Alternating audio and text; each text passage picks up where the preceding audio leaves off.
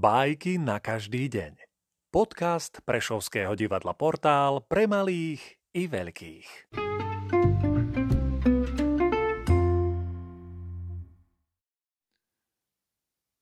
Jan Nepomucen Gantkovsky Básnik a pero Píše básnik.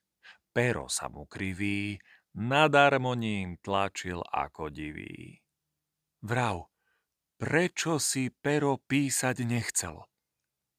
Píšeš prismelo.